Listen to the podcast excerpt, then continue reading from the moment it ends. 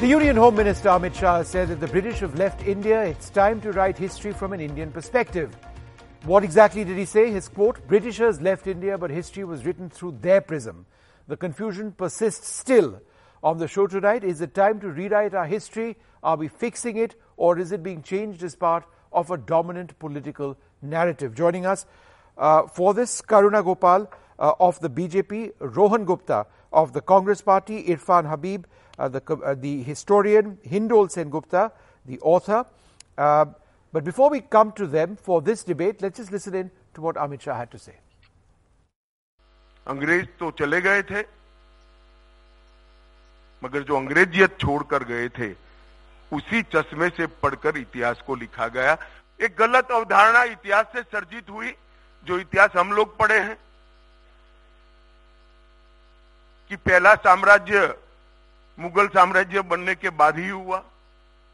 ऐसा नहीं है।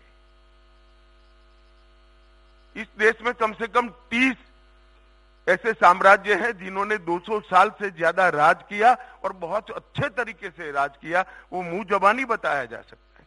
अहिंसक आंदोलन का भी योगदान है इसको हम नकार नहीं सकते।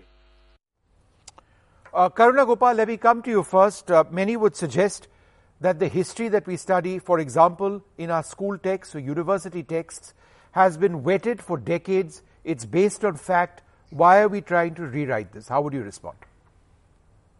Uh, well, Mr. Som, um, when medical treatment protocols or mathematical algorithms or uh, archaeological excavations or even psychological theories are being revisited, why not history?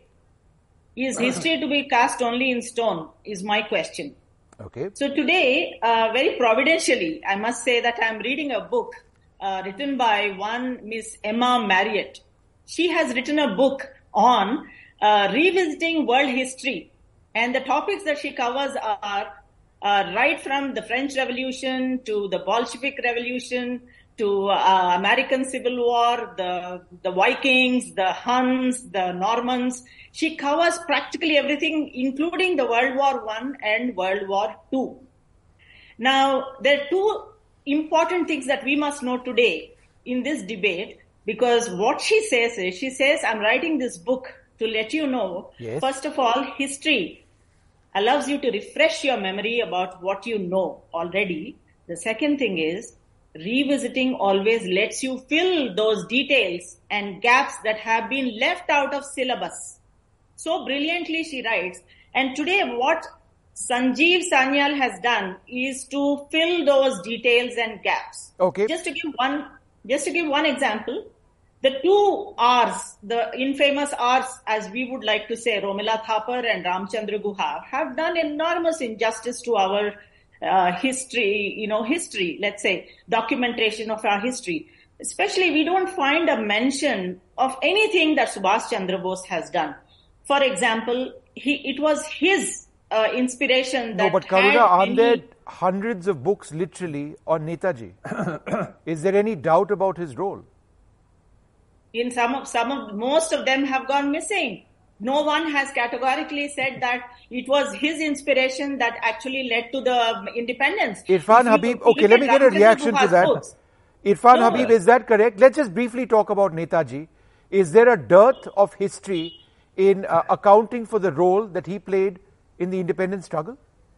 Not at all. Not at all. There is. A, I don't think Romila Thapar is expected to write about Subhash Chandra Bose, you know, or Ram Guha has to write about everything Why not? in modern Why history. There are so many other scholars who have done immensely. There are there are volumes and volumes in Teen Murti library if, uh, if anybody cares to go and read. But my point is, Netaji Subhash Chandra Bose, by just talking about him or put or, or installing his statue is not enough. Read what he wrote. No, just don't talk about INA. Talk about Netaji of 1920s, 1930s. No, the period which made Netaji Netaji. No, so that is that is that is what one needs to do. But we don't care about that. Netaji was a socialist. No, he had his vision, which was absolutely egalitarian. No, he wanted to have an India which was plural, which was secular, which was socialist, and you can read, go and read his Haripura Haripura history uh, presidential address. It will give you immensely all ideas about Netaji Subhash Chandra Bose, what exactly what exactly he stood for. So th- this is this is to- tokenism which is happening. Okay, okay, it's in, tokenism. uh, statue, you, let- go, let you, me- come, let me- you come and accuse people that Sure. people have not uh, Sure, studied. Mr. Habib, uh, half a second. Hindol uh, Sengupta, would you believe that this is tokenism? Uh, That there is literature and it is cast in stone? Not at all, surely. Okay. Not at all, not at all. Absolutely not. This is much required. In every country, surely Irfan Habib would know that in every country, the process of reassessing and reanalyzing historical figures is a continuous kinetic process. Of this course, is true in of course it America, is. this is true in the United Kingdom, it's true in every part of the world. It is only in India that vested interests have constantly tried to push us in a corner and made us believe that a, a reassessment of historical figures should not be done, is not possible. This is absolutely wrong. We must reassess our history continuously. There are many things. We, um, the Mughals were mentioned in your show. There are many But dynasties in our country, including the Ahom dynasty and, of course, the great Cholas, 1500 years. Ahom dynasty is undefeated for you know hundreds of years. Most Indians cannot name one great king of the Ahom dynasty. This is a great tragedy. Most Indians, barring maybe people in Tamil Nadu, cannot name one great king of the, of the Chola dynasty. But many, many Indians can name all the Mughals. I have no problems with the Mughals, apart from Mughals. few of them. But uh, the problem is, and I have no problem in people being taught the Mughals, they are part of our history. But the fact is, the biases, the skewing of our history is absolutely clear. Uh, we mentioned Subhash Chandra Bose. Even today, even today, the vicious Indian left uh, spreads this canard about Subhash Chandra Bose that he was supposedly a fascist and allied with the fascists, which is absolute rot. It's absolutely untrue. So this kind of uh, this kind of malicious political behavior in history must be questioned, and it is the duty of every new generation of historians to reassess historical figures, to reassess historical moments. That is the work of history. Okay. It is only the tragedy I- of India that we have been uh, See, this is- this is- Hindol, half a second. Let- let nothing Irfan is Habib reassessed respond. And everything is frozen in See, time. this is something. It's wrong. This is this is this is a canard. It is a canard which is being spread in the name of Netaji. I'm I'm sorry. Whatever is being said is is just a canard, nothing else. Netaji is held in high esteem. I don't know who who associates Netaji with fascism. He is my hero, and I, I have written about him. Go and read what I wrote about him. His nationalism, no, his understanding of India, and go and read Netaji himself. What actually he stood for. That's what I'm saying. Anybody who talks about these heroes, whether it is Bhagat Singh or Netaji Subhash Chandra Bose, should go and read what they have left behind. Their intellectual legacy. Don't read what I have written or the so-called Marxist historians have written. Read what they have written themselves, and you will know what sort of uh, people they were. Okay. So thi- this is something sad. I question that, and I question all those who say that nothing has been uh, d- done. Only Mughals have been studied. Okay. Look at Romila Thapar. You are. She is a much maligned historian. She never wrote about uh, Mughal dynasty. She wrote about ancient dynasties. You know, there are few gaps. Let others fill in. It is not her responsibility to write about everything else. Rohan Gupta. has written um, enough. There are okay, okay. Uh, I, in fact, uh, I, I I- get can I that. Karuna, half a second. Let me go to uh, Rohan. I'll come to you after that. Um, you know, there's a lot, Rohan, that's been done, which is part of erasing our colonial history, for starters. Rajpath has been renamed. Racecourse Road has been renamed. St. George's Cross has been removed. Netaji's statue has been installed. Abide with Me has been dropped from beating the retreat. Amar Jawan Jyoti has been merged with the National War Memorial. Uh, how would you respond to many who would say that this is the new India and that these are all inflection points and this is what people feel pride in? And therefore, if all of this is based on a certain understanding of history or a belief in history, there's nothing wrong with it. How would you respond, Rohan? I think people who have promised to change the future of the country in last eight years, they could not do anything. It is it is their compulsion to now play around with the history. As uh, Amit Shah ji told that uh, Britishers went, but they left BJP to divide and rule. Now they are playing around with the history. Who says that no due credit has been given to our armed revolution leaders? No, everybody uh, recognizes the. You have to look at the you know independence history as a one bag. You cannot divide against that. Mr. Sardar Patel had been leader of Congress party. Subhash Chandra Bose was leader of Congress party from home minister's speech today one thing was very clear that he could not find any of the leader of bjp or rss whom he can say that yes these people have contributed to the uh, to, to the independence the point here is Vishnu because they know that history always haunts them. When it comes to independence or post independence uh, creation of India, obviously BJP had no role to play. So I, I think it's not their fault, it is their compulsion because they could not create the India they promised in 2014. Today we see hate. Today we see lot of pressure on the opposition leaders. Today we see anger uh, always uh, uh, uh, at all the places. The point here is it is their compulsion, Vishnu. Okay. And whether Sardar Patel, he was Congress leader, he was Congress president of Gujarat. Now BJP talks about Sardar Patel that he was there was injustice to him. Subhash Chandra Bose, that was he was the leader who told the father of the nation to Mahatma Gandhi. So I think now okay. So the big key so point that years, you are saying, Rohan, is that there is a certain compulsion. Karuna, uh, are you compelled to start rewriting history? That's the allegation. Uh, yes, Vishnu, it's very, very important that we rewrite history uh, with the facts being presented. To start with, a very simple thing. In one of the Bengali textbooks, apparently Khudiram Bose was uh, projected as a terrorist.